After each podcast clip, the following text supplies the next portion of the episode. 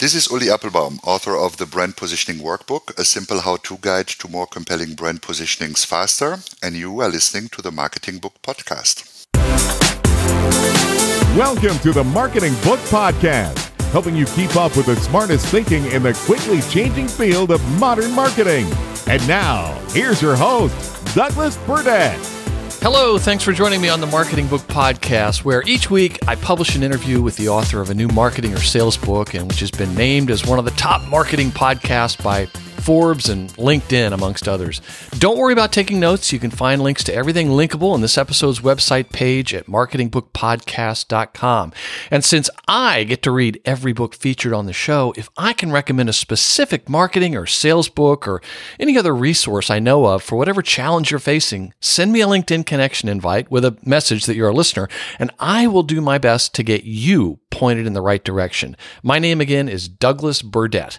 This episode is sponsored by Marketing Architects, creators of the all inclusive TV advertising concept that's so revolutionary, they wrote a book about it. I'll tell you more and how to get a free copy of the book in a few minutes. Now, let's get on with the show. Today, we welcome Ulli Appelbaum to talk about his book, The Brand Positioning Workbook, a simple how to guide to more compelling brand positionings faster. Ulli Appelbaum is an award winning marketing and brand strategy consultant. He has held senior strategy roles in Europe and the US at some of the leading advertising agencies in the world, including BBDO, Leo Burnett, Fallon Worldwide, and Sapient Nitro, before starting his own brand research and strategy firm, first the trousers, then the shoes. He has contributed to seven Effie Awards for marketing effectiveness and an Advertising Research Federation Ogilvy Award for excellence in research. And his insights and strategies have helped build brands including Wrigley, Mars, Harley Davidson, Hallmark, Nestle, Procter & Gamble, Chrysler, Unilever, Hallmark, Symantec, Siemens, and Land O'Lakes, to name just a few. He is also the creator of the Positioning Development Method Cards and AHA, the Ultimate Insight Generation Toolkit, which helps marketers think smarter. He has blogged extensively for the Huffington Post, is a contributor to various trade publications in the US and Europe, and was a member of the Practitioner Council of the American Marketing Association. And, interesting fact, he lives in Minneapolis, was born in Germany, lived in Africa his first 10 years, then lived in Brussels and moved back to Germany when he was 25. Ulli, congratulations on the brand positioning workbook and welcome to the Marketing Book Podcast. Thank you so much, Douglas, and thank you for having me on the show. Very excited to be here. Well, uh, it's it's my pleasure, and I just first have to ask you. Your company is called First the Trousers, then the Shoes, and yes, I is. was I was really kind of uh, tickled because that's often what TSA says to me before I board a plane. See, and there is a logic behind that. So I don't care if you call my company first the flip flop, then the shorts, or you know, first the I don't know sneakers, then the jogging pants. Uh-huh. Um, it's simply uh, uh, two thoughts behind it. One is strategy first. That's what I do. It's like you know think about what you want to do before you actually do it. Mm-hmm. And the second thing is simply I look at strategy as a creative process. So I didn't want to call myself Appelbaum Brand Consulting, you know, or something like that. Is I believe that um, um, uh, developing a strategy is a creative problem-solving process, and I wanted to reflect that in my name. So uh, first the trousers, then the shoes came out of a drunken brainstorm storm with a friend and stuck the following morning um, during the hangover phase. Uh-huh. And uh, I think one thing of the things that I really adore is um, when my clients introduce me to their colleagues, you know, and say, "This is Ulli from consulting firm. First the trousers, then the shoes." Just to to look at the, the face of people um, in the room is just priceless. So um, um, that that alone makes the, the the name worth it. Oh, great! So it has to do with getting dressed. It uh, well, the funny thing is. see because TSA they want me to take my pants off and then my shoes. I it, I don't know. Maybe it's just me. I don't know. Yes, it's it's the other way around. So it's not getting undressed; it's getting dressed. Now the ah. funny thing is, when I launched the company, uh, Douglas, I literally got so many requests from companies in Asia, in Pakistan, offering to um, mass produce textile products for me. So, like jeans and stuff like that. Um, and I tried to explain to them that's not really the industry I'm in, but um, uh, that luckily stopped after a couple of years. I think people did their research and realized maybe he's not selling jeans, he's uh, selling consulting services. Oh, great, great. Although, you know, any company that contacts you could be a, a prospect. So, you know, that is very true. Something that to keep in mind. yeah. So I lived in Germany for three years, years ago, and very excited to be able to, to interview you, who's originally from Germany, but you didn't really, I guess you, you've lived there less than you've lived other places, but you are the third author out of over 300 I've interviewed who uh, was was uh, from Germany. So awesome. And uh, just so you know, for all my listeners out there in Germany, my favorite German word is toll. I just love that word. And just so you know, uh, when I lived in Germany, I did extensive unpaid product testing of as much of the German beer as I possibly could. That is a must, yes. Yeah. That's an immersion into the culture, of course, yes. Thank you. Yeah, I, I appreciate you saying it that way. But it was great. And actually, I have to say, there is a marketing professor in Germany at Reutlingen University who's a yeah. listener, Professor Dr. Johanna Bath. And she is actually having me speak to her MBA students uh, in October of this year if I promise not to speak German. Oh, funny. That's awesome. That's great. Yeah, I'm very excited about that. Looking forward to speaking to them. And uh, my German is uh, what you might call beer hall German. Uh-huh. So I uh, had never studied it in school, but I picked up a lot. And then once I got into the beer halls, my German improved dramatically. The truth is, my German didn't improve, but my perception of my German improved. And so and that's, that's, all that matters. And my wife has the same. After a third wine of glass, her German becomes almost perfect. She she thinks so. Um, uh, that that's totally understandable. Okay, so you, yeah, my your wife and I are of, of, of like minds. So, so this is a short book. It's only about hundred pages, and of course, it sent me to the emergency room because I overdosed on practicality.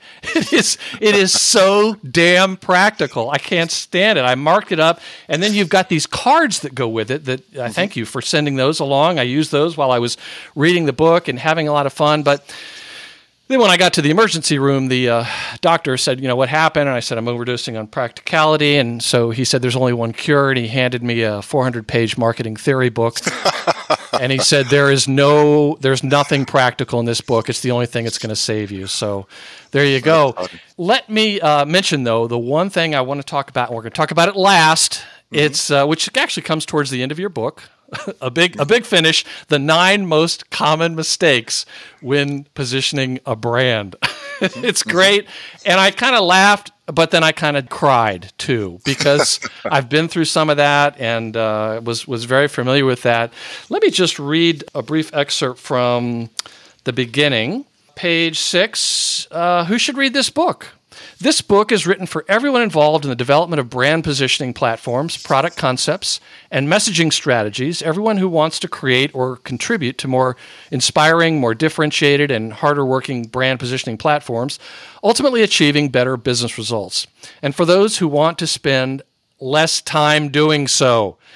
In fact, both junior and senior marketing professionals will find it useful, including brand managers and CMOs, communication professionals, market researchers, strategists, and consultants. Last but not least, this book will be relevant and valuable to marketing, business, and communication students as it will easily add 10 to 15 years of experience to your positioning development and creative problem skills. Mm-hmm. So then I want to jump to one other thing from page 17 and ask you to explain what the hell you're talking about. Mm-hmm. You write this book is for those who'd rather build the juice cleanse than the lemonade stand.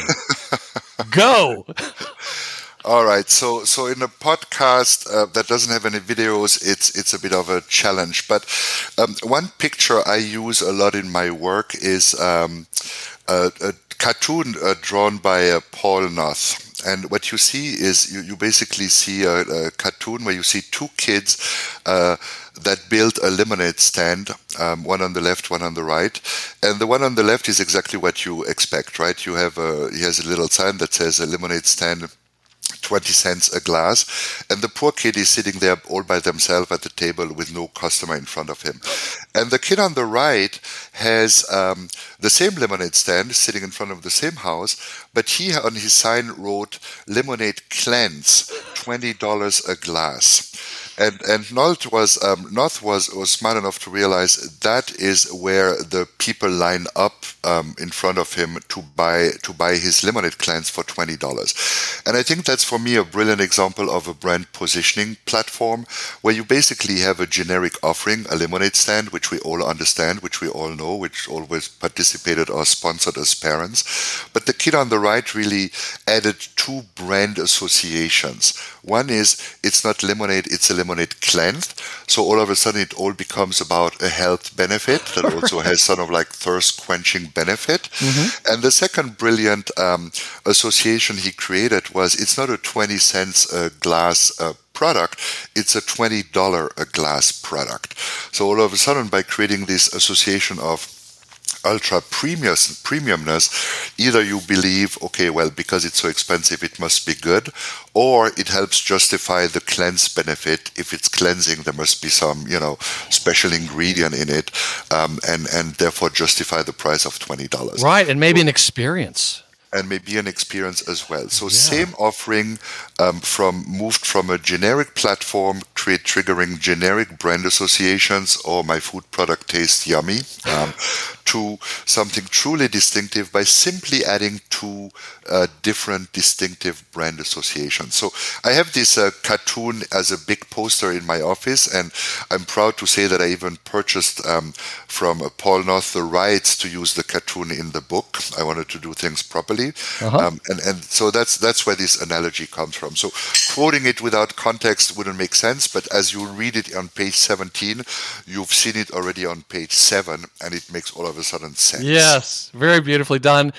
Now, do I have permission to scan that cartoon and put it on this episode's website page at marketingbookpodcast.com, or would I get in trouble with you or the um, cartoonist? They've always been very cooperative and very supportive, so I, I don't think you'll get into trouble by doing this. Okay. So, um, as, well, as I'll, I'll do that for folks uh, who are buy the book, but then you can look at this cartoon. It's brilliant. The other thing that's funny in this cartoon is that uh, it's all adults lining up to yes, buy to buy the twenty dollar a glass lemonade cleanse. So very true. And and when you think it's not that far stretch, right? When you think about the cosmetic industry, a jar of rejuvenation cream for hundred fifty dollars, that's exactly what it is. Um, you know, it's it's hope in a bottle at a horrendous price that makes you believe maybe maybe I'm going to look six months younger than my 75 years old. Yeah, and I've often heard that Charles Revson, the founder of Revlon, said, "I don't sell makeup; I sell hope." That's exactly right, and it works. Yes. So, Ulli, let's get some definitions out of the way, okay? Yeah. And these are a definition, and everyone probably has their own idea and I think these things we're going to talk about here are very, very misunderstood. First off, what is a brand? A great question. Simple but very powerful question. And I think the answer to that question determines already the quality of the thinking that will come out of this, right? Um, the way I describe it is really as the sum of all the associations consumers have about your offering. And it's very simple. So it's a bundle of associations that are connected to your offering. And while it's very simple, what I like about it is it reflects the way people um, absorb content, learn new information. You know, I take a piece of content, connect it to what I know already, and and build these networks of of meaning in my brain. Um, and and so this definition reflects the way people um, form impression and perceptions about brands. Um, that's what I like about this simple definition. I haven't invented it, but to your point, there are hundreds of definitions about brands out there. It almost feels like that if you're a brand strategist, a respectable brand strategist, you have to come up with your own clever definition. But I, I, have the opposite point of view is like I stick to the basics. And uh, um, what I liked about it is makes it makes the process actionable, right? You understand as a marketer, your job is to build associations. That's your role. That's why you spend millions and millions of dollars. Um, and, and frankly, it, it doesn't go beyond that. Of course, it's more sophisticated, but at the core, that's really what you do. Yes. And longtime listeners will know that I don't, yeah, I probably don't have as many brand books on the show as I I guess I should by podcast law, by marketing podcast law, because too many of them, well, enough of them still think that the brand is something the marketing department controls. Mm-hmm. And I noticed you said yours is a brand is the sum of all the associations consumers have about your offering. Hey, wait a minute. Where's the logo? but you also mentioned uh, two other authors I've had the distinct honor of interviewing. David Aaker is one. He defines a brand as the set of assets and liabilities linked to a brand's name and symbol that adds to or subtracts from the value provided by a product or service to a firm and or that firm's customer. And then Seth Godin defines a brand as the set of expectations, memories, and relationships that taken together account for a consumer's decision to choose one product or service over another one. And then again, you know, like you, you're, you're standing on the shoulders of giants here. You include my favorite one, which is from Amazon founder Jeff Bezos, mm-hmm. who said a brand is what other people say about you when you are not in the room. so I love it. I love it. Okay, next, uh, this is turning into a game show, but next definition question, mm-hmm. very important. What is brand positioning? So again, um, you know, often in the industry we try to sound smarter than we actually are. Or, yeah, I know, gave that up years ago, but I know what you. there was and, no, I could just couldn't do it. Yeah. No, I know it's exhausting. Um, uh, but so so for me, the posi- the definition of a brand positioning is really capturing the desired associations you want to connect with your offering, right? So as a as a strategist, as a marketing person, you need to understand what do consumers currently associate with my brand and what are the associations I want them to associate with my offering in order to have my brand grow and succeed. And the brand positioning statement captures these desired association. Mm-hmm. That's really it for me at the end of the day. You can, you can, you know, translate that into 26 different format and frameworks and stuff like that. But at the end of the day is tell me what you want to associate with your offering to make it appealing to your consumer segments. And that's really it. Yes. And there's a great uh, one of many quote from uh, page 15. You write the general trap to avoid when summarizing a brand's position through a framework is to add too many elements. Mm-hmm. The core guiding principles here are clarity, focus, and selective choices. Or, as marketing guru Michael Porter famously said, strategy is about making choices. It's about deliberately choosing to be different which needs to be, and then you go on to write, which needs to be reflected in your brand positioning mm-hmm. framework. So on page 16, you write that developing a brand positioning is a creative problem solving exercise. And I'd like to quote from pages 16 and 17. You write, a marketer once was looking into the positioning of one of its butter brands. The brand team had come to the conclusion, based on the research they had done, that consumers wanted butter that tastes good and is healthy. So they decided to position their brand around these two key consumer benefits or brand associations logical, consumer focused, and supported by data. Yet also category generic and not at all differentiating it failed to tell consumers why they should choose this specific brand over all the other healthy, great tasting brands out there. Mm-hmm. You go on to write this approach, and it is very common in the marketing industry, focuses on the obvious what do consumers want and the superficial rather than on trying to find an original and previously unknown solution to their problem. It's focusing on the left side of the lemonade stand picture. Back to that picture. So you you go on to write that uh, uh, two brands, uh, Lurpak and Kerrygold, had a much smarter and more successful way to position uh, their butter brands. Can you tell mm-hmm. us about what they did? Absolutely. So, um, um, so Kerrygold, for example, which I think might be better known here in the US. I think Lurpak initially started in the UK and then expanded glo- globally. But Kerrygold is clearly associated with its um, um, Irish heritage, right?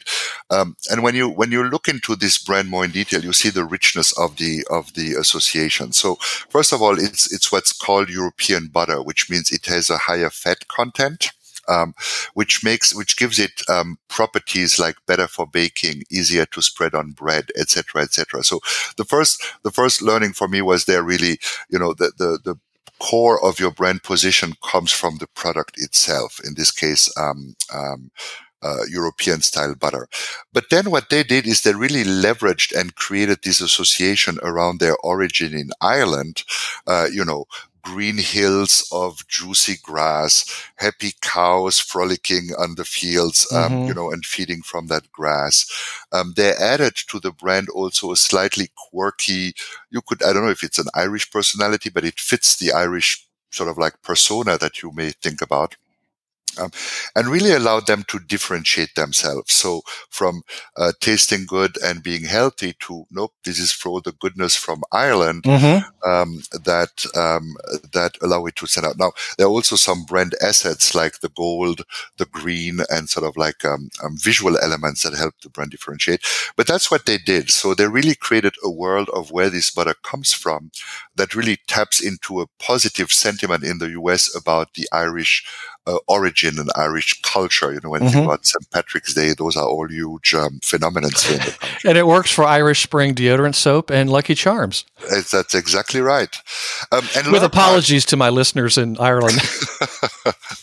and you know, I, I find it funny when you work on a global scale. Is you cannot help but but throw around stereotypes around different cultures uh, with a sense of humor. Oh, you know, um, but the reality is there's always a touch of truth in those stereotypes, um, uh, which I always uh, think, think are fascinating. Hmm. Um, and yes, and the, the, second brand is Lurpak. Um, and again, you could position it as good taste and healthy, but what they did, which, which um, I thought was brilliant, was they focused on foodies, on people who like to prepare food themselves, mm-hmm. you know, who select the special olive oil, who, you know, go to the farmer's market to buy fresh ingredients, etc., etc. Mm-hmm. And they really position themselves as the champion of good food.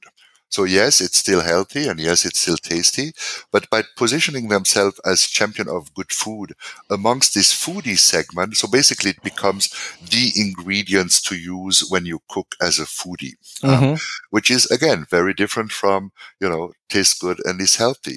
and those brands, um, as I said, I don't have the latest data, but have been growing globally at a way faster rate than the category in general. And those are for me the the cleanse, uh, the lemonade cleanse um, um, examples, how through smart thinking, smart associations with a product product that could be generic, you really differentiate yourself, justify a price premium for your brand, and create loyalty. So we are, for example, a big uh, Kerry Kerrygold uh, household here because once you've tried Kerrygold, everything after that just doesn't taste as good, as, mm. as sad as it uh, sounds. Interesting. So there are probably probably some listeners out there, marketers, who are thinking, I, I don't, I'm awesome. I don't need creative problem solving tools. Remind folks why marketers need creative problem solving tools. Well, whether you want it or not, Douglas, is we all have biases, right? Um, yes. We all have, and biases are not necessarily a bad thing. Um, I think now they are portrayed as something bad. Um, they are bad in the context of innovation, but. but uh, let me interrupt. That. I don't think yeah. they're bad, but I think they're a major blind spot. Absolutely. Yeah. Um, they allow you to live more comfortably, you know, without having to think through every decision, to draw conclusions based on limited facts that allow you to avoid over analyzing everything. Um, and, and you see a typical a, a, bunch of them, right? In the world of marketing, you have like the um, sort of like the personal biases on, um, you know, I've been in the business for 15 years. I've had, you know, five or six great successes in building brands by using this specific methodology. So I'm going to replicate this methodology to every new brand I come to. And yeah. And as a matter of fact, I think there are a lot of uh, CEOs out there or head of sales, older folks, uh, who may have come up when all you had to do was cold call make things exactly right. And they don't understand that it, it's different now than it was. Certain things are different now than than they were uh, in the past. TV advertising is a powerful channel for business growth, and it's a counterintuitive solution for businesses frustrated by the rising costs of digital marketing. But the traditional process for launching TV campaigns is expensive, time consuming, and complex. That's why marketing architects flipped the traditional process on its head. With all inclusive TV advertising, they invest their own money to produce, analyze, and optimize your TV campaign. All you pay for is media, setting you up for rapid growth at a significant cost advantage. This approach to TV is so revolutionary, they wrote a book about it. It's called all inclusive TV, how booming brands are reimagining TV advertising. It explores how a variety of brands are using TV to transform their businesses and how you can do the same. For a free copy of the book, visit this episode's website page at marketingbookpodcast.com or visit marketingarchitects.com slash book and tell them you heard about it on the Marketing Book Podcast.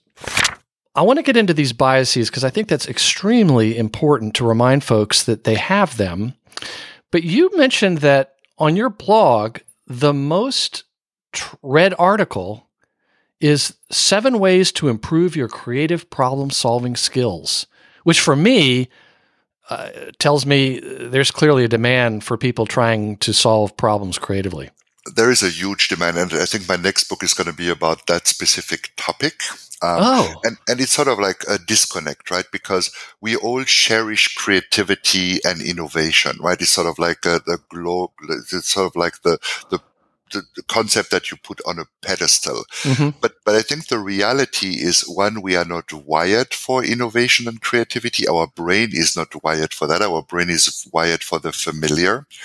Um, and second, um, um, innovation and, and creative thinking uh, takes us out of our comfort zone, right? Yes. And we don't want to be out of our comfort zone. If I tell you, Douglas, go and talk to your CEO, uh, build a case and tell him that you need $50 million to launch a new brand that in a mid, in a, taking an approach that we've never used before um, without not being 100% sure whether it's going to succeed because it doesn't fulfill the template we usually fulfill. Mm-hmm. Try, try to do that. I think 99% of the marketers would say, you know what? I think I'm on vacation during that meeting, or I think I have something else to do. I'm going to send my junior assistant to present that case because there is a big risk involved with that. Right? Yeah, they would probably want me to go get drug tested. That's exactly right. And so, so having the guts to stand up and say, you know, uh, also talk to a group of 10 people in a conference room, I think I disagree with everyone else. We should look at the problem from a different perspective, is not something most people would feel comfortable yes. doing. Yes. You know, it's interesting the, the creativity and the innovation. I've had uh, three books on the show over the years about creativity and two on innovation. And they are both, they're, they're all, um, they all fit hand and glove together because it they all dispel the notion of sitting under a tree or waiting for lightning to somehow lightning in a bottle. It's about following a system and a process and actually having uh, some um, parameters. Now, if you do come out with another book, I know this guy that interviews authors of marketing and sales books, and he's, I'll be honest, he's not the sharpest knife in the drawer, but his guests are phenomenal. I, I can hook you up. So I think I know who you're talking about, but the problem, Douglas, is it took me 20 years to write this book. So I hope your podcast will still be still be um, uh, uh, alive in 20 years. Then I'll be definitely knocking at your door. Well, Ulli, you just gave me a long term goal, and I, and for that I thank you, sir. So let's talk about these biases. Just to remind folks what they are. Oh, and I can't believe you only put it in like two or three pages. Folks, this is the most super concentrated book, but you've got personal biases, corporate biases, if I'm pronouncing that right. I'm having trouble with my English sometime. Category biases and cultural biases. Walk us through what some of those are, or perhaps talk to us about some of the ones that are the most glaring that you run into most frequently. Yeah, so so one that really annoys me, we'll talk about that in a second. If you go to the, the personal biases, right, it's I drive better than everyone else. Um, that is a well, you know, or I look better than everyone else, uh-huh. or I am uh, better at deductive thinking than anyone else. Um, that is a very typical bias most of us human have. And frankly, I look better than the majority of people out there as well. So it's like, you know, I think um, uh, it's called the Lake Wobegon effect, you know, where oh, right. you're just a little bit, little bit better, a little bit smarter, a little bit better at parking your car, parallel parking your car than everyone else, which means also you think your ideas are better than everyone else, right? So we have both an idea on how to solve a problem. Our respective attitude would be, yeah, but um, I think mine is better than yours. You know, mm-hmm. I really hear you, but I think mine is better than yours. And and building on that as well is this notion of um, the confirmation bias, right? I only look for data points and information that supports my point of view. Um, mm. And it's a very subtle but very um, uh, powerful bias. So, you know, you have, can have this conversation in the context of a business meeting saying like, there is a data point that doesn't stand, that doesn't fit with everything else or that stand, does, that, that does stand out. And in the majority of the case, we get, oh yeah, that's an anomaly. We're going to ignore that. Whereas that is actually a data point you want to look at because it's trying to tell you something that is inconsistent with your normal beliefs and, and therefore potentially a, a solution to um, uh, an leading to an innovative solution. So those are all the per- personal biases we have.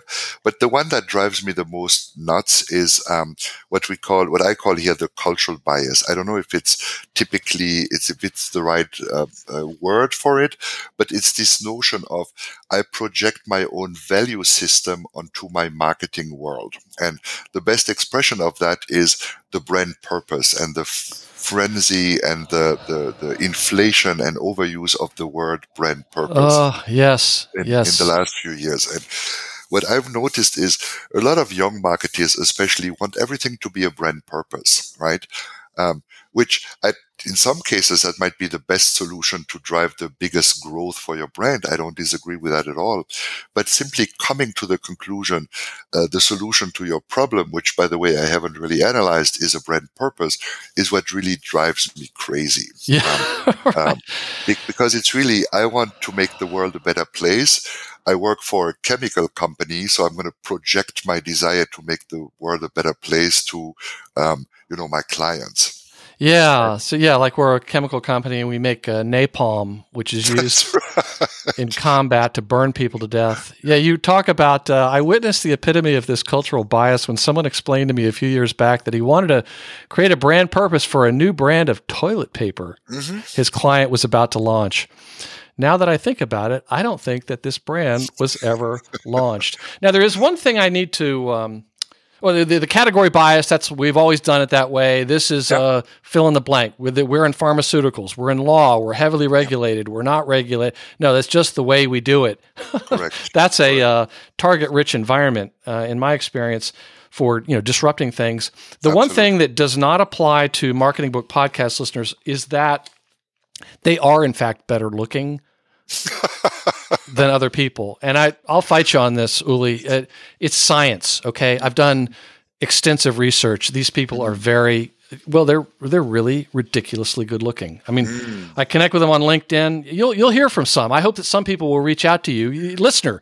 Reach out to Ulli and connect with them on LinkedIn and show them just how I, I, really attractive you are. I'm going to do a little analysis of the people who reach out to me, and I'm sure I'm going to validate your hypothesis here, uh, Douglas. I'm sure I'm sure that's going to be confirmed to be true. Yeah.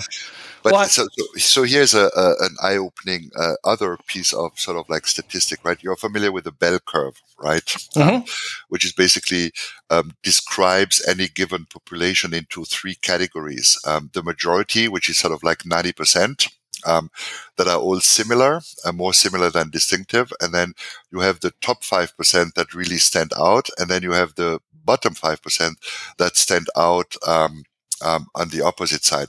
And I'm sure that if I ask you or even ask myself within this group, which I mentioned earlier, you know, the guys who know how to parallel park, um, uh, deductive thinkers, which group do you fall in? You and I would probably say we fall into those top, top 5% and mm-hmm. feel good about our answer. The reality, most likely statistically, is that we fall into the top 90% that are in the middle.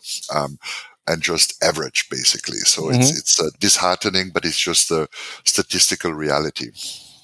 It's interesting, and uh, last year or this year, I think it was, I I finally got fed up with Facebook, and I just deactivated it, my account. And someone said why, and I said, well, you know, if you think about it, half of your friends are below average intelligence. and just because they can post something doesn't mean we should all be reading that. And I may be one of the, you know, maybe I attract people of below average intelligence. I'm certainly, you know, birds of a feather. So, well, let's jump ahead to uh, talk about these 26 sources of brand associations, which is really the background of your book. Can you give us an overview? We'll dive into some of these specifically and tell us how you came to these 26. Uh, there was a rather large number of brand positionings that you evaluated over the years. Is that right? So so it really started simply. I'm a I'm a I'm a practitioner, Douglas. I'm a I'm an I'm not an academic. I don't care so much about the theory. I then try to understand the theory of what I'm learning. But uh, it really started with me observing patterns. Right. Sometimes you see a brand is highly successful because it it highlights a specific exclusive ingredients it has or a brand is particularly successful because it taps into a higher value a consumers desire or aspire to or it, it builds its positioning around its country of origin. Uh, we talked about that in the context of Kerrygold. And I noticed early in my career that you have all these sort of like patterns that you see reappear across product category and across geographies and, and frankly also across timeline um, and I asked myself, how many of these patterns can I identify? And I've always been an avid student of case studies, especially as a student and and uh, in the early years of my career. And I've started to collect all these case studies. And every time I saw a new sort of like trigger or source of association for a successful positioning, I would capture it. And by 1200 or so case studies, I had identified these 26 and I couldn't identify a 27 or 28. So I, I stopped in the process. And so that's how I came about these 26 um, sources of brand associations. And the beauty of them is they're really not rocket science. Um, as an experienced marketer, you will have heard of all of them. The, the, the magic comes from, um, uh, having them, you know, in front of you um, at the same time, so being able to look at your problem through those 26 sources of brand association. And, and that's the second benefit as well is like when you develop a brand positioning platform for your specific brand, you can use these 26 sources as inspiration to see would a country of origin appeal um, work for my brand? Mm-hmm. Would you know an endorsement by an expert work? Could I reframe it and target substitute products, etc., etc.? So the ability to look at your problem through these 26 angles is really where the magic of this methodology comes from, rather than from the content itself. There is no silver bullet. There is no magic ingredient in this. It's just tried and true, proven positioning strategies that you have the opportunity to explore at once. Um, and, and that is something I've never seen in any methodology um, uh, before. Obviously. Yeah, well, that's, that's here, and that's what sent me to the emergency room. So thanks, Appelbaum. So I want to. So there's there's basically three sections, and we'll talk about each one. But each one has about well, it adds up to 26. Yeah, eight to 10, eight to 10 different. Yeah. So let's talk about the first one. I'm going to quote from page 28 where you say this is the, these are the frame of reference and context. That's the first of mm-hmm. three that we, we can talk about.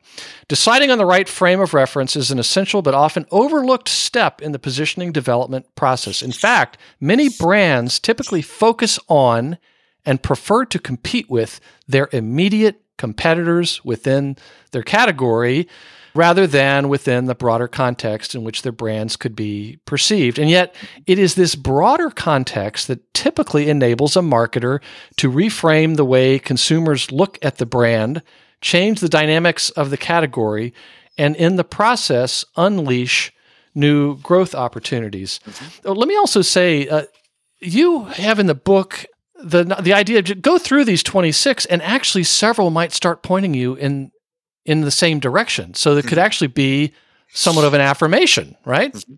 Absolutely. They're not mutually exclusive. Those are springboards for idea development. And, and the springboards might point into similar direction, which means you might end up with similar ideas coming from di- starting at from different perspectives but that is where the magic of this method comes in as well is if you have 10 ideas that all gravitate in the same territory you know that there's something going on there yes. that you want to look into. Uh, yes it's like you're getting uh, the right noise from your metal detector. There's something exactly. there's something in there. So these uh, let's start with the nine different frames of reference. I'm going to list i'm going to we're not going to go into all of them but i want to say what they are and then um, ask you a couple of questions. Uh, so they are as follows. Tap into consumers' rituals, mm-hmm. disrupt the category conventions, mm-hmm. claim the category gold standard, leverage the usage or consumption context, mm-hmm. identify an enemy, overcome consumption barriers, resolve a category paradox, redefine the business you're in, which is what I, I really like, and be part of culture. But let's get back to what really grinds Ulli Appelbaum's gears. You know, to, to pick because I, I could I could randomly pick one of the every one of these is on a different card in the deck, mm-hmm. and I was going to just pull it up and say, all right, tell us about this one. But let's let's turn it over to the guest at this point. Can you tell us about what are of those I just mentioned? What are maybe some of the more popular ones? What are the ones that are most misunderstood? Uh, are there some that are the most abused? Which ones light your fuse? Um, so uh, the negative way the one that lights my fuse is the being part of culture right? So ah. um, over the last few years you've seen an evolution of brand theory that is all about cultural branding. Um, and nothing wrong with that. I think cultural branding can be very powerful. Um, and cultural branding simply means embed yourself in the beliefs and behaviors of a specific segment of consumers, you know, whether it's sneakerheads or whether it's motorcyclists or whether it's Harley riders. Um, we have you, I think an example you have here is uh, Molson beer. Back to yep. the beer. You, you, sense a trend here. They had a campaign called "I Am Canadian." And that's exactly right. So by associating, in, in the case of Molson, with the core values of what it means to be Canadian, you create this affinity and this relevance for your brand, which you can because uh, Molson, I think, was one of the largest brands in Canada. It's like uh, Budweiser doing that in the US, for example. Um, um, very, very po- popular and powerful form to position your brand, but also very overused and misused. Mm, interesting. What are the are there ones that are maybe not used as much, or the which ones are the most popular? Um, well, the interesting thing, Douglas, is they often um, they are contextual, right? And it all depends on what your competition is doing. You know what I mean? If everyone uh, plays sort of like the cultural game, you may want to go somewhere else. You may want to tap into the consumer rituals, tries to understand is there a way for us to embed ourselves in an existing ritual to make our brand relevant? Um, the ones I find the most uh, interesting because they can be done both through workshops, but I've also done that through extensive quantitative and qualitative um, uh, uh, consulting projects is uh, redefining the business you're in. Yes, um, I thought that was the most interesting one of these all. And I know I'm not being fair, so don't tell the others I said that, but I thought that was very, and talk about that. Mm-hmm.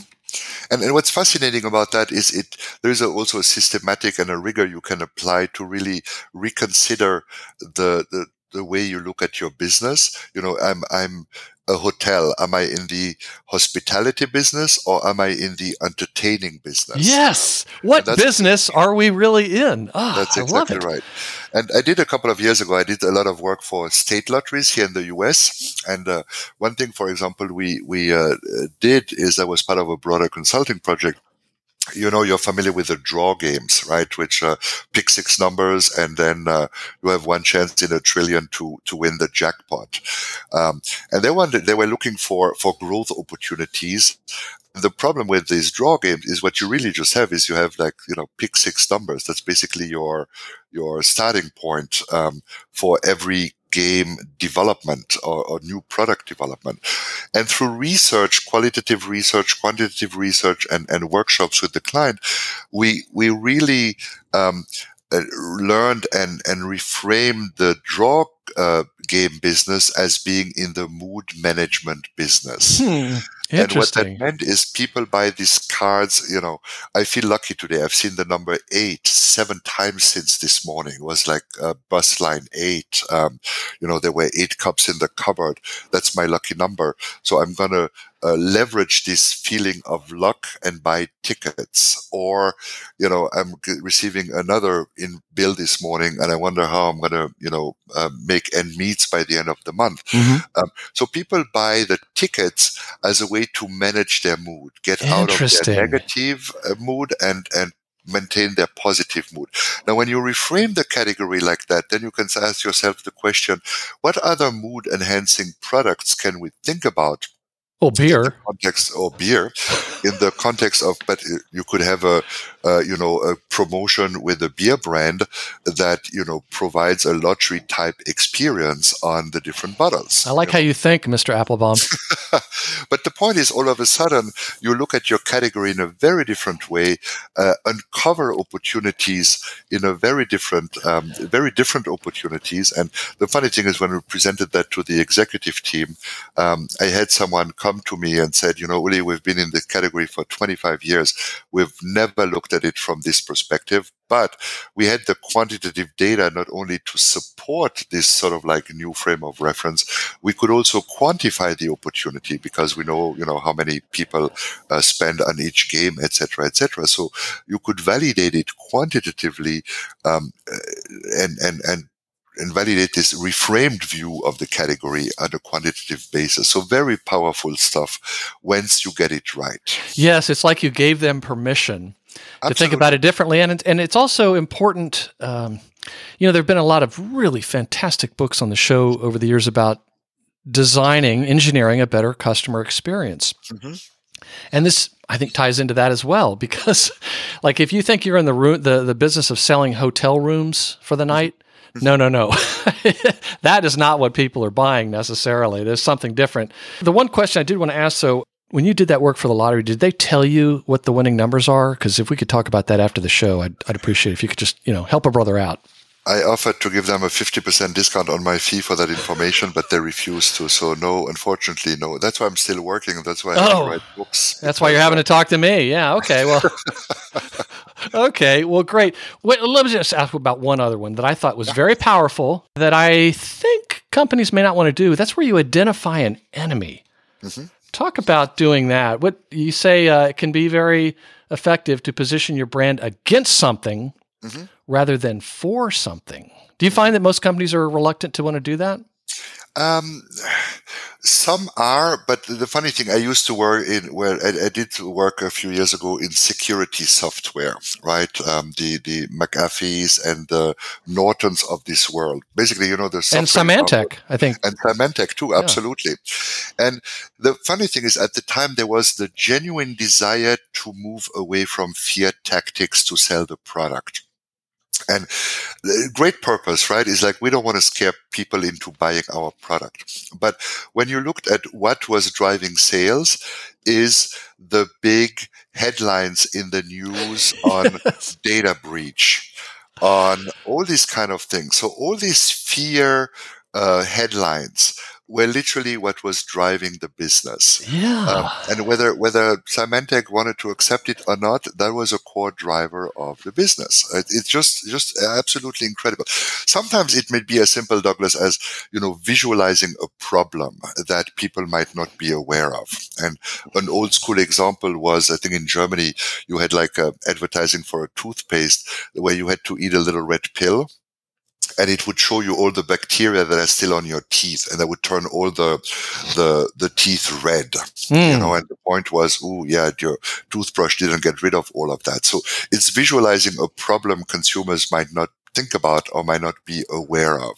Um, it can be something like that, or it can be, you know, um, fighting a, a, cultural point of view. That's the other thing. Is a lot of these uh, uh, sources of association overlap, right?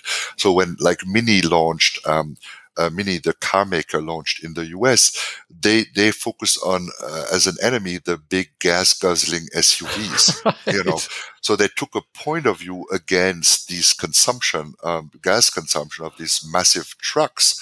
Um, so how you define an enemy can really vary and can can depend on the category you're in, and can also depend on the affinity and the hunger and the ambition of the executive team working on it.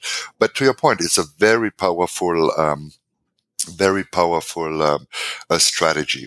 Yes, and it also, again, back to your methodology, you're not having to do it. You're trying it out in a workshop. Correct. you're putting it up on the whiteboard. You're you're just evaluating it as a, as a, as a next step. That's where going down some of these what people might think of different rabbit holes. No, you go, go through it. Uh, yeah. Some it may not may not uh, may not work out, but there's the approach not considered is I think uh, is as bad as as trying something that, that didn't work out. So absolutely, as a friend of mine put it, it, it allows you in a safe environment to think unsafe thoughts. And that's exactly what it does. You can experiment. Can we attack our competitor? Can we attack a leading cultural trend? Um, yeah. Or don't we prefer, or would we prefer not to do that? So, yeah. Absolutely. And that's a great that's a great way to put it. That's a great way to put it. So let's jump to the next one. Defining the human connection. Yeah. And you write this next section invites you to identify positioning territories for your brand by exploring the type of value you want to offer consumers, the type of relationships you want to establish with them, and the role you want your brand to play in their lives. And let me just list these are seven. One is tell a compelling benefit story dramatize the reward or the threat, mm-hmm. which reminds me a little bit of the enemy there. Yeah. Celebrate the sensory properties of the product. Mm-hmm. Align your brand's values with aspirational consumer values. Create a ritual around the usage of your brand, uh, like the lime in the Corona beer yeah. bottle. Absolutely. I don't know what it is when I'm talking to somebody with a German accent. I just can't stop thinking about all the product testing I did in Germany. And uh, the, the next to last one is identify your brand's purpose, and then uh, finally identify your brand's archetype. Mm-hmm. Any of those? But I got a couple questions I want to ask about. But what are the ones that uh, I don't know? What, what, surprises you the most, or what do people struggle with? What are people most inclined to want to do, least inclined to do? Well, you know what my answer is going to be. What the people are most inclined to do is to focus immediately on the brand purpose, right?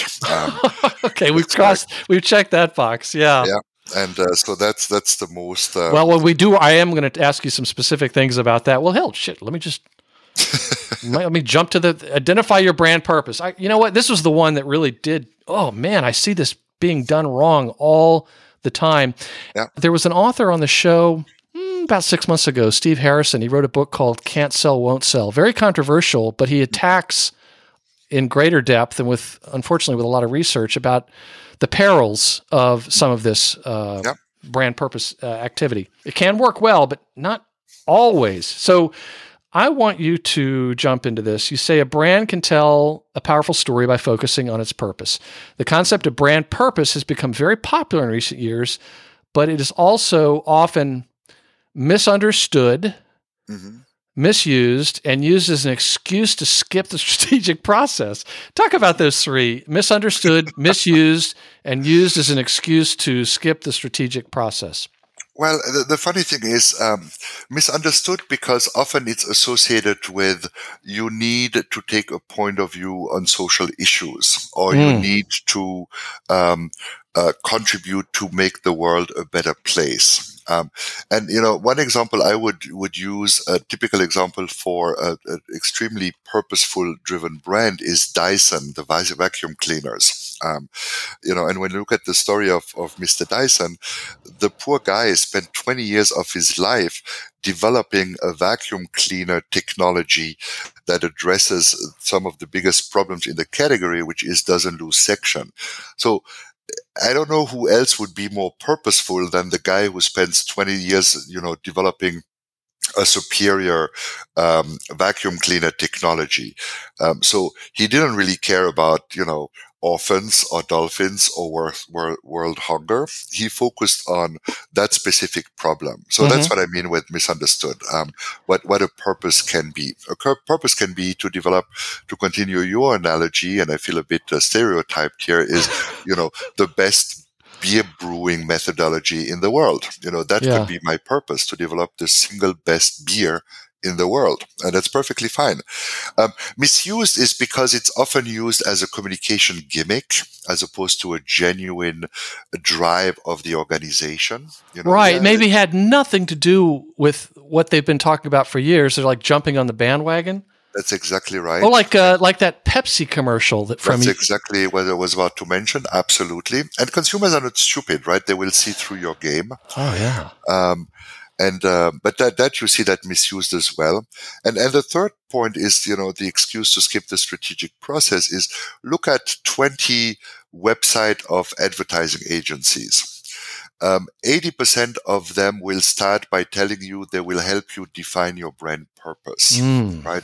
So it's like you and me, uh, Douglas, going to a doctor and the doctor say, dup, dup, dup, I don't need to look at you. I don't need to look at your situation. I don't need to do a di- diagnostic. Uh, herbal tea is the solution to your problem. you know, and you might go there with like a broken leg and the doctor would say, dup, dup, dup, herbal tea will fix your problem. Yes. You know, and I may be going there like being obese and overweight and having blood sugar issues. And the doctor would again say, nope, nope, nope, I don't need to look at you. I need to find the right herbal tea flavor for you. And you'll be doing, I mean, who would do that, right? And yet we do that daily in the marketing world and spend billions of dollars on herbal tea. Um, to address problem we haven't identified. You know what I mean? Um, so that's what I mean with this laziness. It's it's everyone aspires to to be a better person, to do good in the world, but the reality is, if you're marketing a brand of you know plastic bottled still water you are not contributing to a better world. You are contributing to a worse world. And then telling me that now the cap of your bottle has 10% of sustainable recycled material in it, you know, is not a purpose driven approach. It's, it's, it's, you know, green. It's greenwashing. Yes, exactly, exactly absolutely. Right.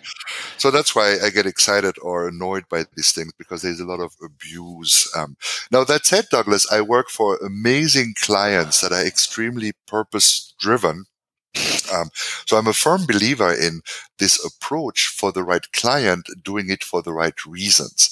If it's just to sell more products and to try to, you know, uh, be part of the science of the time and the cultural zeitgeist, uh, then it's a complete waste of effort, in my opinion.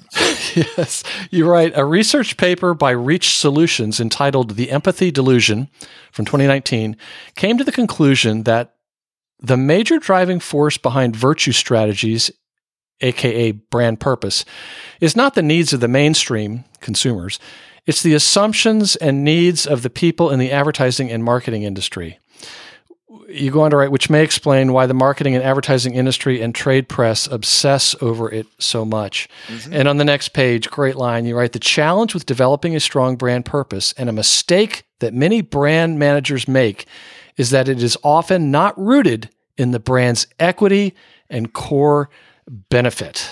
Uh, that was that was terrific. Let me ask about one of the others. Page 49, you write, I want you to explain this is about tell a compelling benefit story. Mm-hmm.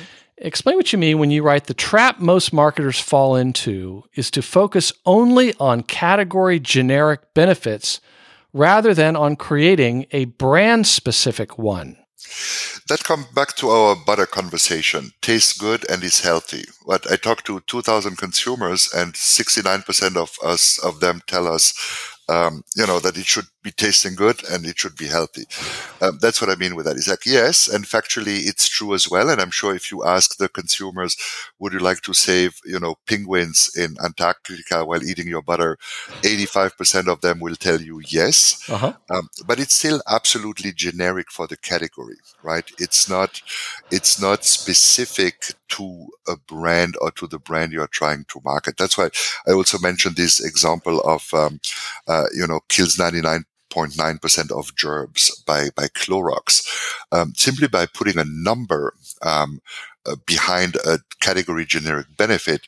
Um, makes it specific to Clorox. Now, I think now everyone has been copying that claim, um, but for a long time, if you heard, you know, kills 99.9% of germs, you would associate that benefit with Clorox. Mm-hmm. You could also say, you know, kills all the germs, or you know, is better at everyone else's killing germs um, it would still have a different impact than saying 99% of germs. So that's what I mean with that is, and, and that's also one of the rules, um, or the, the, the, mistakes I see in developing positionings. I think I mentioned that in the list is simply this notion of don't just focus on what the consumer tell you they want. Yes. Because you're going to be generic if you do that. Um, right. They might not be able to articulate what they want. Absolutely. I hate to use the Steve Jobs Apple thing, but they didn't know that they wanted 10,000 songs in their pocket on a on a iPod yeah. player. Mm-hmm. However, Steve Jobs also researched people and had a deep understanding of what his customers wanted. I think mm-hmm. the the legend of Steve Jobs is very often misunderstood as no, I'll tell the people what they want. And that is not yeah. at all. No. He he understood his customers uh, extremely yeah. well. So and you need to understand what they're you need to hear them right not just to listen to them but you need to hear them so i typically have this example like when you run focus groups you know don't listen for the ideas that create the most consensus you know where eight people out of the the group will say yes i agree with that listen for the ideas where four people agree and four people disagree and discuss it and get excited about it because that's where you're trying to that's where you get the richness of new ideas basically yeah let's jump to the last uh, of the three yeah.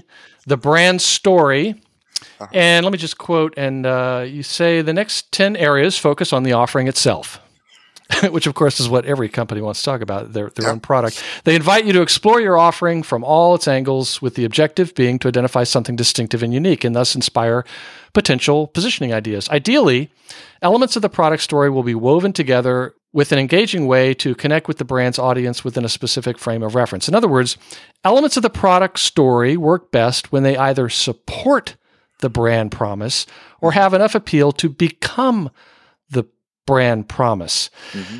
But then you go on to write, well, let me tell you what the 10 are, and then I'm going to ask you uh, to clarify something.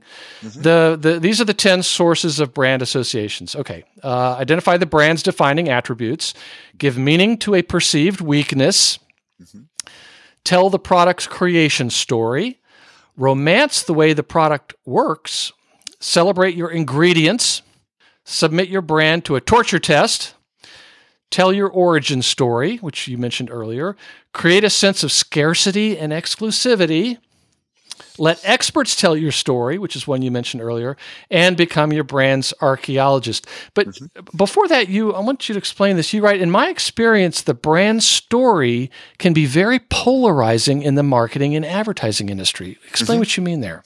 Well, it's funny, right? So when you talk to a brand manager, all he wants to do is talk about his product and that is not the right way uh, to do it. When you talk to the advertising um, agency, all they want to do is not talk about the products. um, you know, they want big, lofty ideas. No, don't show me the logo. Don't tell me the three product benefits that that your brand delivers. You know, you got to engage the consumer, romance them, etc., etc. So you see this big tension between uh, the marketing world and the communication world, and I think the truth is somewhere in the middle. Mm-hmm. Um, I think there was this global um, agency network called uh, McCann Erickson. I think mm-hmm. now it's McCann.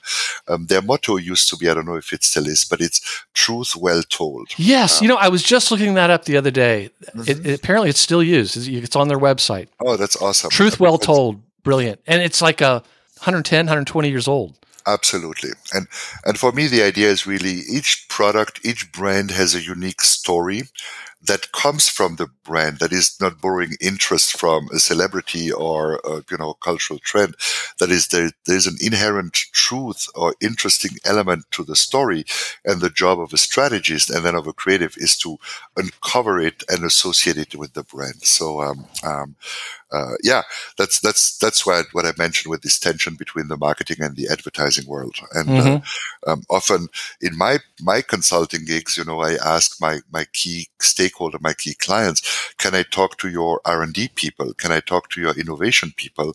Because I want to know exactly what's in your product, how it works, what is different between you know your ingredients versus the competitive ingredient. I worked recently with a client, and they had. Um, a technology. It's a food client.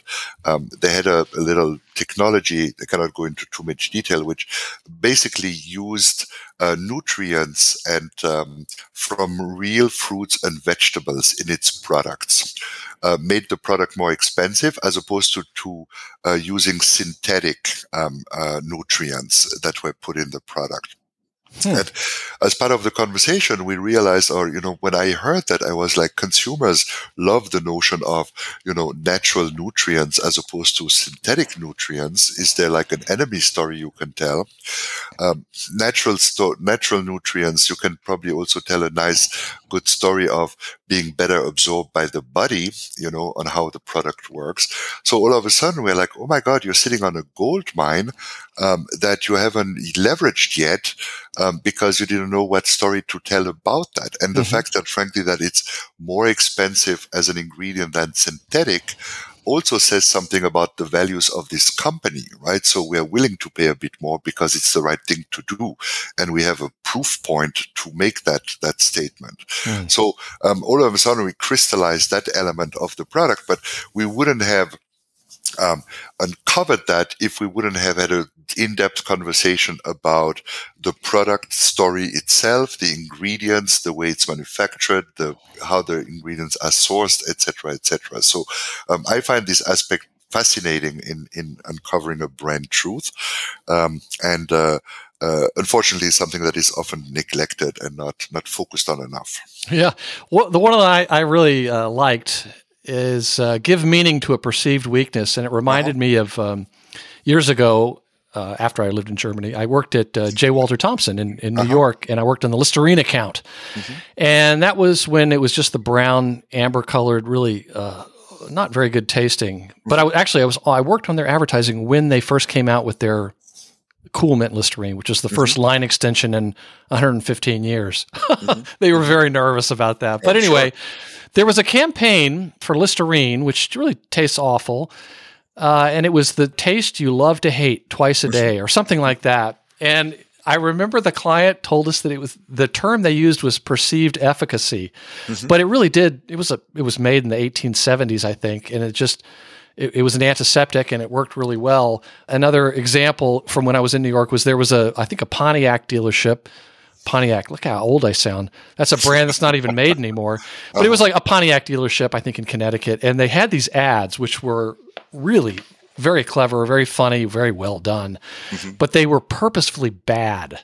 Mm-hmm. You have to be good at advertising to make ads that are really, really purposely bad. And the whole slogan was great cars, terrible advertising. Absolutely. and you stand to it, right? You you stick to it. You're, you're true to yourself. I Absolutely. remembered that, yeah. And then the other great example you have in the book here is Heinz ketchup. Yeah. Uh, the slow pour. Explain that.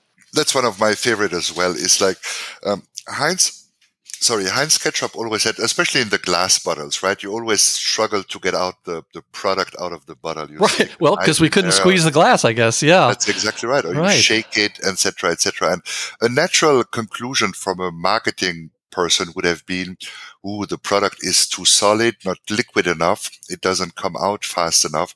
We need to fix that. That would have been the typical solution. Yeah, people in the focus group complained about that. Therefore, correct. correct. give them what they tell you. They yes, ah, that's right.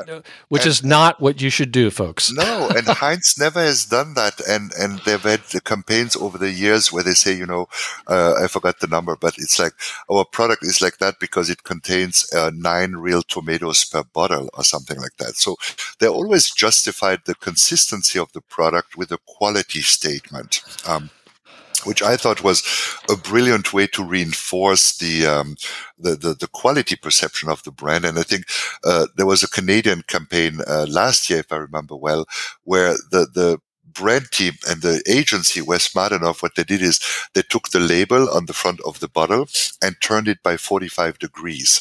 Um, so the label, the brand label is completely offset on the bottle, but it shows you the perfect pour angle. so um, if you turn the bottle and the, the logo becomes horizontal the way you are used to see it, your bottle is leaning in at 45 degrees, which is the perfect pour angle. So even here they used a very tactical, brilliant tactical element to continue to reinforce this perceived negative, and in that case also to create buzz around the brand without having to say, no, we're going to make it more liquid. You know, we're going to use other ingredients, um, maybe taste enhancer to keep the same flavor, but we're going to make it more liquid so people can pour it out quicker. Um, yes, brilliant, brilliant. Um, uh, sticking to your gun, so to say, or to your belief of what the quali- the product should be doing. Yes. Well, it, it, it, towards the end of the book, you have a you know, pretty good section here on a uh, pretty pretty big section on how to use this methodology. It's got 14 steps. Uh-huh. And I could tell that every one of these was based on you having seen it go wrong with somebody. Uh-huh. so appreciate you suffering for your art. But I want to ask you a question about number three about define. We're not going to go through all these, but yep. define and redefine your problem. Yep. You write clearly define the problem you are trying to solve with the new positioning platform. It is often worth spending some extra time on this exercise to provide clarity and align the involved team. In mm-hmm. fact, we are all familiar with the quote, a problem well stated is half solved. And yet I am often surprised to see how little time is spent on properly defining the problem. Mm-hmm. Talk more about that. Um, that is comes back to the reframing, right? Both to creative problem solving and to the reframing is what exactly are you solving for? Mm-hmm. And a typical example I remember learning early in my career is like the um, um, you know, the waiting line at the cash, reg- cash registers are too long. Um, how do we shorten them? You know, um, that would be a, a, a, definition of the problem, let's say a grocery store is facing. And the obvious solution becomes, you know, self checkout, more cash registers, um, you know, an automatic scanning system, yada, yada, yada. But that same problem, you can reframe it and say, how do we make the waiting in the lines more entertaining? Or how do we make people want to wait in lines? And that is what disney world does right? Mm-hmm. you're standing like for hours um, in line to wait for the next ride but they always find ways to keep you entertained. So how you define your problem statement determines the solution you will come up with if that makes sense. Yes. And there was a uh, uh, an episode called Evolutionary Ideas, or about the book Evolutionary Ideas with Sam Tatam, who works for Ogilvy. Mm-hmm. Was on recently, and he talked uh, in the book and also during the interview about uh, Rory Sutherland TED wow, Talk. Yes, so absolutely. you know Rory, of course. And he was explaining in this video about how people wanted to the train to go faster across the channel. Yeah. And he was explaining that they don't actually want it to go faster. If you hired models Mm-hmm. perhaps marketing book podcast listeners, and served uh, champagne uh, on the train, yeah. people would want it to go more slowly. Mm-hmm. That is exactly right. And instead of spending a billion on making the train go faster, you spend spend tens of millions um, to make the ride more appealing and yes, entertaining. Absolutely. Yes. Oh my goodness. That is so very true. Yeah. Well, there's just two other things I want to ask you about on the book. I want you to talk about this. It's about creativity techniques to overcome mental biases and group thinking. And.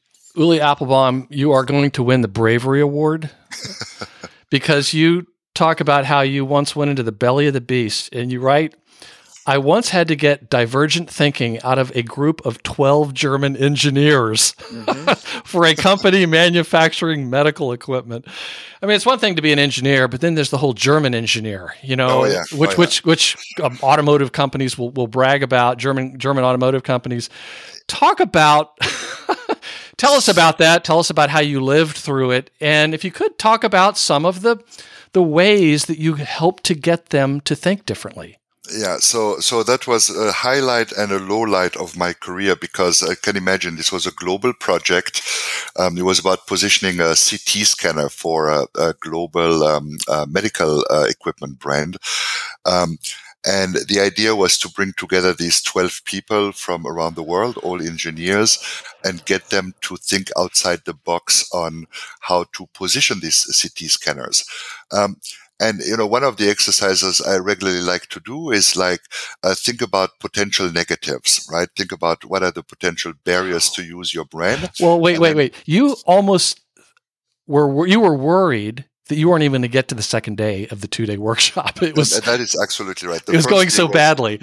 The first day was an absolute catastrophe because literally the first day, as I mentioned, I had this exercise where I asked them, okay, where's a weakness in your product? And you know, one of these German engineers tells me, the product has no weakness. The only weakness is the patient because they stand, they move when you put them in the CT scanner, and that messes up the imagery.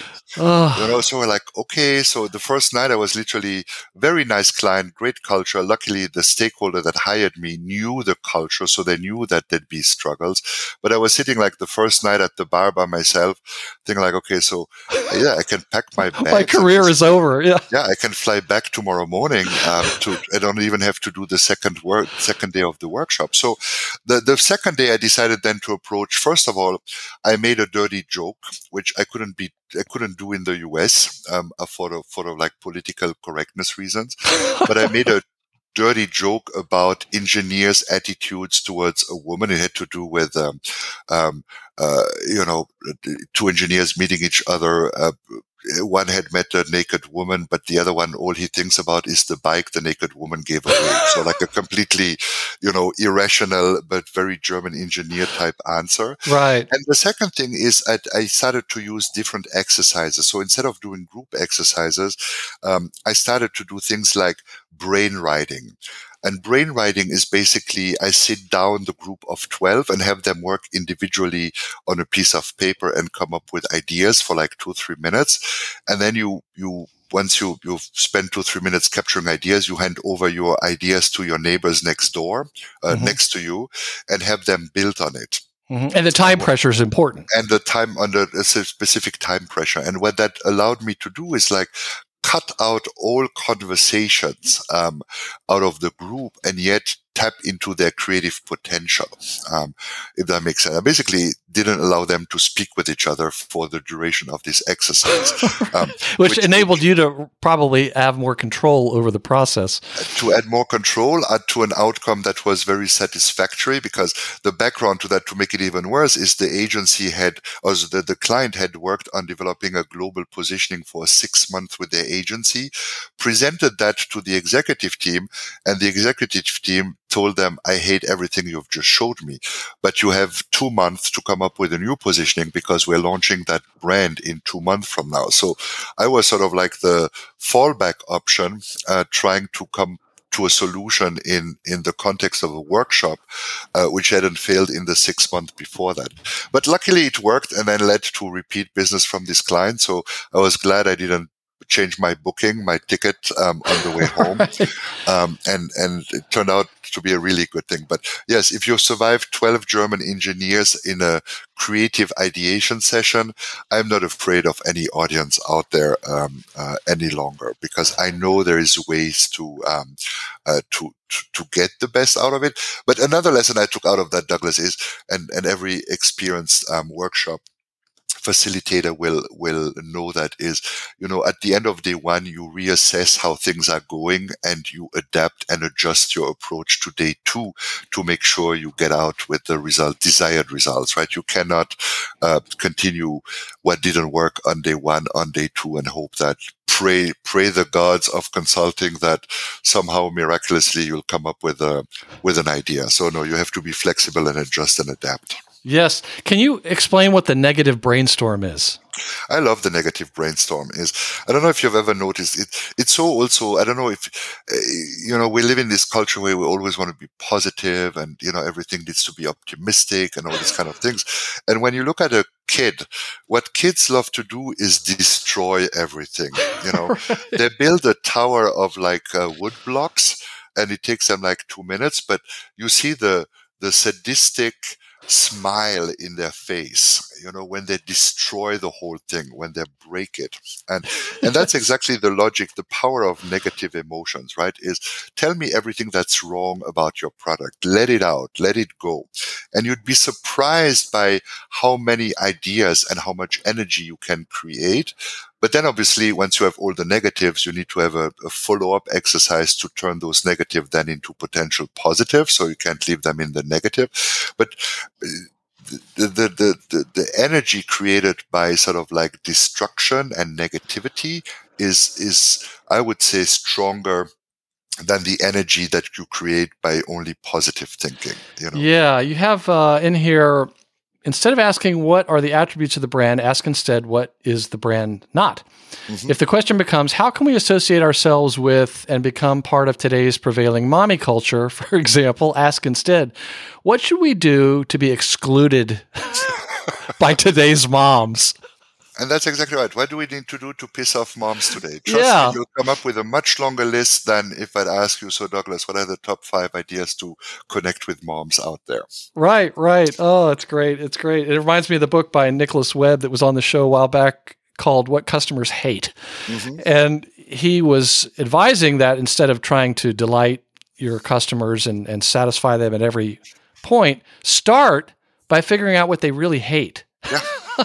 it'll give you a shorter thing list of things to do, and it'll uh, it'll generate a lot of other ideas, and it will it'll really help help you stand out. But you have to be honest about what they hate. It might be not, maybe not your company, but it could be something about your category yeah. that, that people really hate.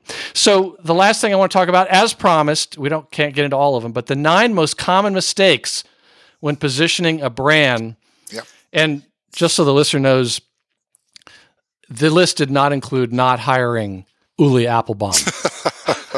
he didn't need to include that. No, I appreciate you mentioning that. Thank you. So yeah, well, if you needed ten, but nine nine works better, I think, in uh, testing of uh, what gets more clicks uh, on a on a website. So, is is there one that's more costly a mistake than others? Um, it to me it comes down to laziness. Um, uh, we, we talked about a couple of them, right? A poorly, poorly defined business problem upfront, or a focus on what the consumers tell you they want. That's the tasty, the butter that tastes great and is healthy. Yeah, you say an obsessive focus on what yes. the audience wants, and really what it, what it is they say they want. Yes. Yeah. Um, and and we are wired as marketing people, right? It's all about consumer focus. The consumer tells me he wants my food product to taste good. It's like, okay, what what else is new? Yeah, I'd like to breathe oxygen that's right. you know, or a mom telling me, oh, she really has a lot to do and is really tired. Seriously? Oh, I didn't know that. I hadn't noticed. Um, but the things that stand out for me is um, focus. Um, uh, the focus on consumers um, as opposed to focusing on the people buying the brands, right? So I once was in a in a focus group in Chicago, and it's a true story where um, over the course of an evening we talked to two or three focus groups where we wanted to ask people um, what is more relevant to them, white teeth or bright teeth. Um, and, and Douglas, I kid you not. So for six hours of focus groups, we were watching consumers getting tortured um, with this idea of white teeth versus bright teeth. And the reality is no one thinks in with such an obsession about brands and products as brand managers do, right? So if you understand the role a toothpaste plays in your life, um, you think about your strategy in a more contextual appropriate way in my opinion. You know no one no one sits there 16 hours a day thinking like ooh my my pay, my tube of toothpaste is running out. I think this weekend i need to buy a new brand of toothpaste. What is it going to be? Should i have a pros and cons list? Should i compare my the different brands out there? You know no no one does that. You go to the store you look at this and say oh that's my color? Oh this one looks interesting. I'm going to try that one. Um, so it's really think about um, the consumers or peop- as people, not as consumers of your specific category. Yes. And the other one that really bothers me is simply a lack of ideas. Um, you know, and that's often the result of a consensus. Uh, you want it to taste good. I think it should be healthy. Yes, it should also be spreadable. And, uh, you know, and so, so everyone adds a little bit something and then you come up with a generic positioning statement and you expect basically your creative team or your creative agency to turn that generic statement into a distinctive, motivating idea. And that I just find lazy. Um, and, and one of the other big, it, it's convenient, right? Because, or oh, the creatives are going to solve that for us. Oh, yeah. And, and that's where you talk about how one of the number six was the expectation that differentiation will happen in the way that brand positioning platform is brought to life in its execution. That's, that's exactly right. Yeah, but on that one, the lack of ideas, you say weak positioning statements usually capture an ideal but boring summary of everything the consumer desires. Oh, my goodness. Let me just ask about seven and eight, though. A seven is a lack of diverse and divergent perspectives, or what is called the drunkard's search effect. Mm-hmm. The drunkard's search effect, also called the streetlight effect, which I think it might have been in one of a book by Ogilvy where he talked about marketers will often use data yeah. like a street lamp because uh, it's more for support than illumination because mm-hmm. the, the drunk person just using it to hold them up. But then I've, I've heard another story where th- that may be what you're talking about here, where the a person is looking, it's at night and there's a, a street light out there and the guy is looking for his car keys and uh, somebody comes along and says, uh, where where did you where did you lose them?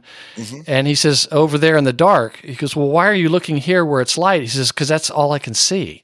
Yep, that's exactly right. Is that was it one of those two? Yeah, that's uh, that's why it's called also the streetlight effect. I think that's the story behind the second way to name this, um, this uh-huh. principle. And and yes, it, it's basically just uh, comes back partly also to the confirmation bias. You know, if we all have the same attitude and perspective and experiences, we're all going to come up with the same ideas. Um, bringing divergence into um, the group you put together. You know, whether it's uh, uh, it, and, and, we talked about that earlier too, right? It's it's bringing a salesperson to solve a marketing problem. You know, bring in a cultural analysts to solve a, a scientific problem, um, bring people with different backgrounds to to really expand the divergence of of your thinking in that specific phase. Because you're looking for, uh, you know, we talked earlier about a safe environment for for scary ideas or for mm-hmm. big ideas. Mm-hmm. You want people to come up with big ideas that scare you, and the truth is. Um, uh, you are only able to come up with that many, have another person with a different perspective telling you something completely different that surprises you. That is the key to really, truly innovative ideas and innovative thinking, and therefore also great positioning platforms. Yes. And uh, before we were recording, you were talking about how you really you deal with the salespeople mm-hmm. at uh, organizations. And I, I think it was when I told you that so many salespeople listen to this podcast. And this was the last one. I thought it was no, this was eight. But this is really, really important, and I've I've seen this happen, and I just makes my heart ache. You write ignoring the importance of creating alignment within the organization. That's number 8 mm-hmm. Brand positioning statements are pointless if they're not embraced by the organization, by all the constituents and stakeholders within the organization. You can have a killer positioning platform, but if your R&D team, your sales team, or your international or local marketing teams don't buy into it and get excited by it, it's worthless and its implementation will fail. Guaranteed. In politically driven organizations or organizations with decentralized P&Ls, the easy way out, which I see a lot, is to try to one, develop a brand positioning platform in a silo away from all distracting influences. Yeah, think like an offsite. Two, get a senior officer to approve it and three, then try to socialize it within the organization.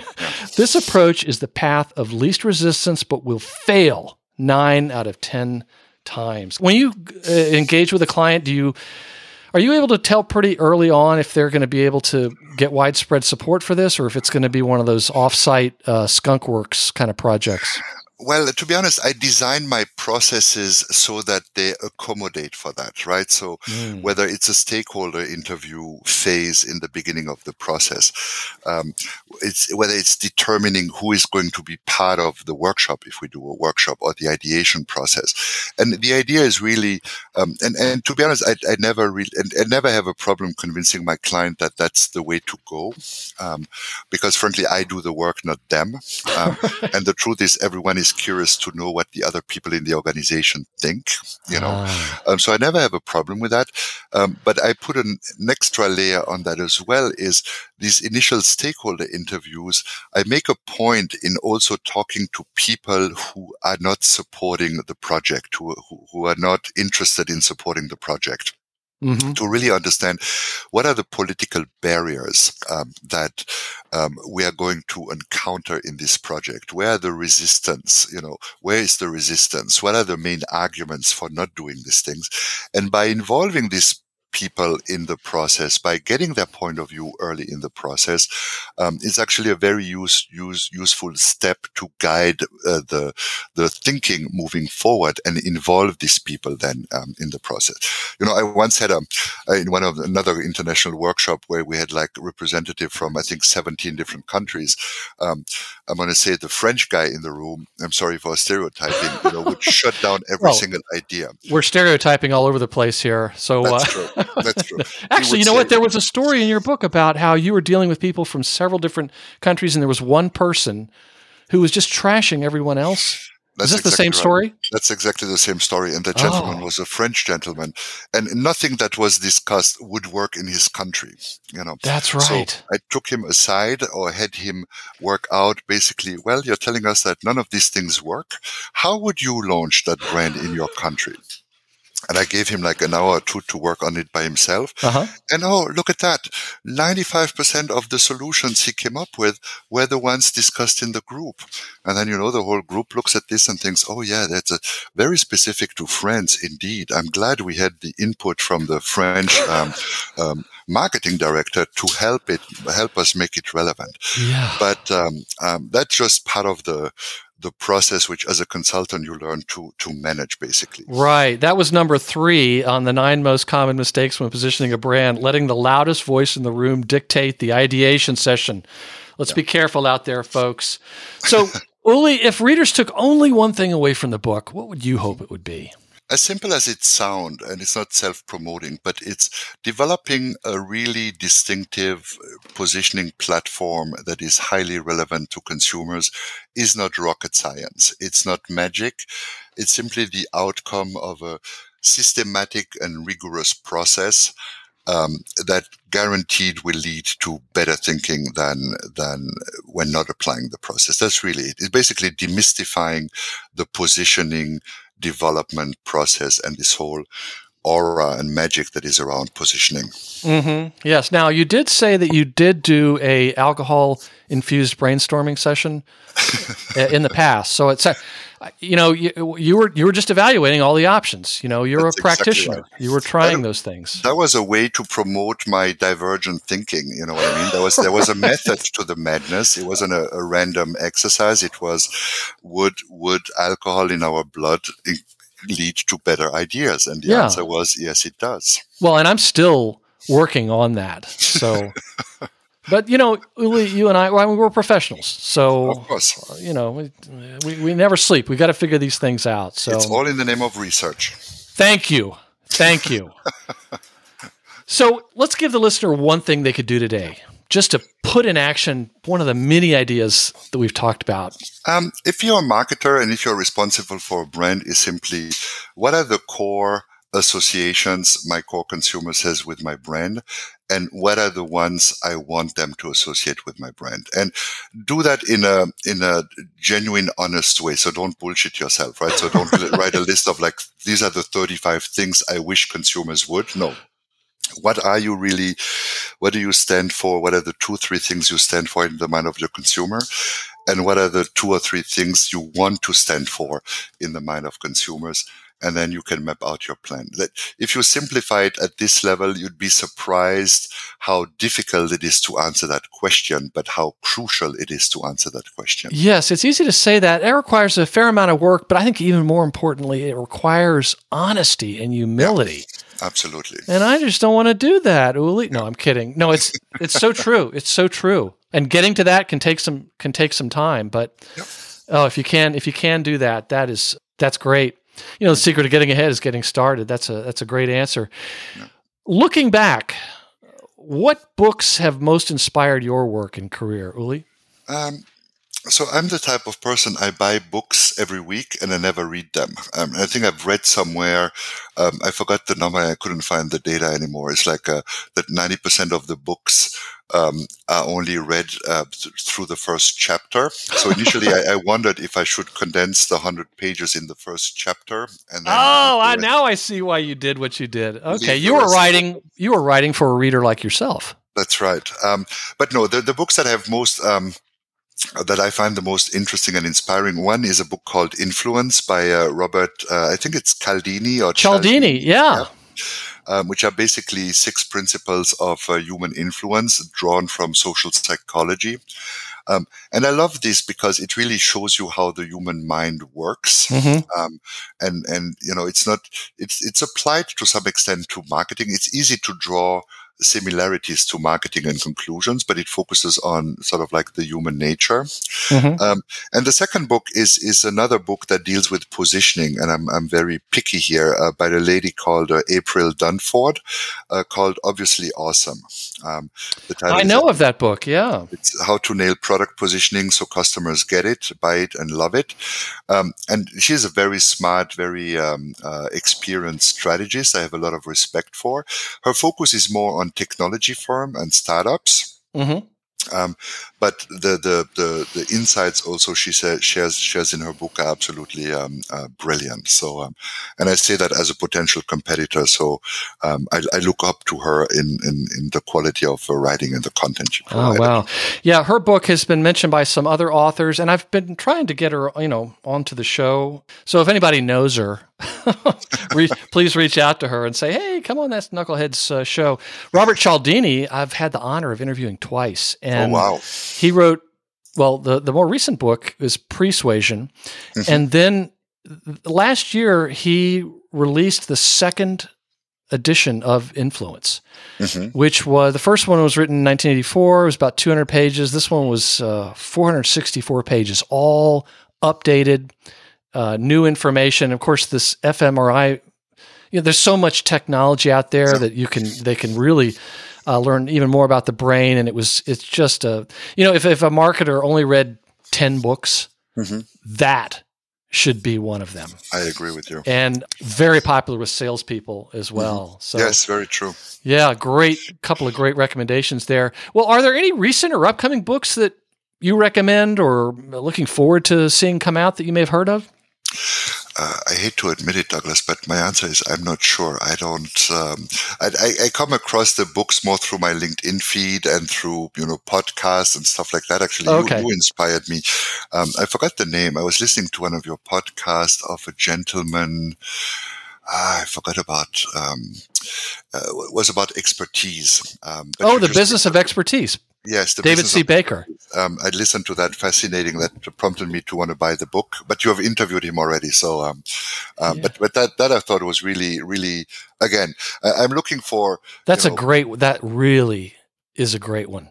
Yeah, it, it, had a big impact on what I was doing, and yeah, excellent, excellent book. That's uh, that's that's fine. You know, it's funny you say you you buy books and don't read them. I don't buy the books and I do read them, but I'm I'm probably the only guy because I have this podcast where I get to read books every week. So, I love it. I love it. Yeah, thanks. Well, uh, great to know you're a listener. Um, yes. So at marketingbookpodcast.com, we're going to include links to everything linkable for for the listener, uh, all the books that have been mentioned, your site, your LinkedIn profile, your your Twitter Twitter account.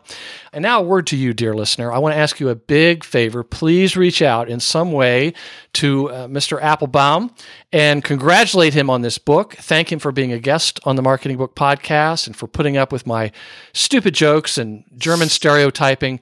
Send him a message on LinkedIn or Twitter or, or go to his website. Guests on the show have told me that they just love hearing from Marketing Book Podcast listeners. It really it's it's it makes their day. They don't hear from too many of them, but they love hearing it, and a lot of uh, listeners will have questions or or or whatever. But they love hearing from Marketing Book Podcast listeners, and not Ulli. Just because they're ridiculously good looking people. And if you are listening on your smartphone and you've subscribed to the Marketing Book Podcast on your favorite podcast app like Spotify or Apple Podcast, all these links can be found by going to this episode right now and clicking on the show notes link. How about a final quote? We live in a world of constant change, a world where self proclaimed gurus regularly predict the death of marketing and communication as we know it, only to introduce their own new miracle cure. A world where the industry seems to be on the continuous hunt for the latest shiny object. I've witnessed this for over 25 years. I've worked in the field. But strangely enough, during this ongoing quest for new, the quality of the strategic and creative ideas used to grow brands seems to have also declined, and marketing has evolved from being a highly strategic discipline to becoming mainly a transactional one. I, on the other hand, believe in the basics. People will be people, driven by the same needs and wants and triggered by the same stimuli as they always have, even though they will also quickly adapt to their ever changing environment. The methodology described in this book reflects that belief. The book is the Brand Positioning Workbook, a simple how to guide to more compelling brand positionings faster. The author is Ulli Appelbaum. Ulli, danke very much for joining us on the Marketing Book Podcast. Vielen Dank, Douglas. It was a pleasure to talk to you, and I really appreciate that. And that closes the book on another episode of the Marketing Book Podcast. I hope you enjoyed it and found it helpful. Special thanks to this episode's sponsor, Marketing Architects, creators of the all inclusive TV advertising concept that's so revolutionary, they wrote a book about it. For a free copy of the book All Inclusive TV How Booming Brands Are Reimagining TV Advertising, visit this episode's website page at marketingbookpodcast.com or visit marketingarchitects.com slash book and tell them you heard about it on the Marketing Book Podcast. And if you're one of the legions of listeners who have left an iTunes review, please let me return your kind favor by mailing you some Marketing Book Podcast stuff. Just send me your mailing address anywhere in the world and I'll drop it in the mail. And remember the words of the late, great Jim Rohn, who said, Formal education will make you a living, self education will make you a fortune.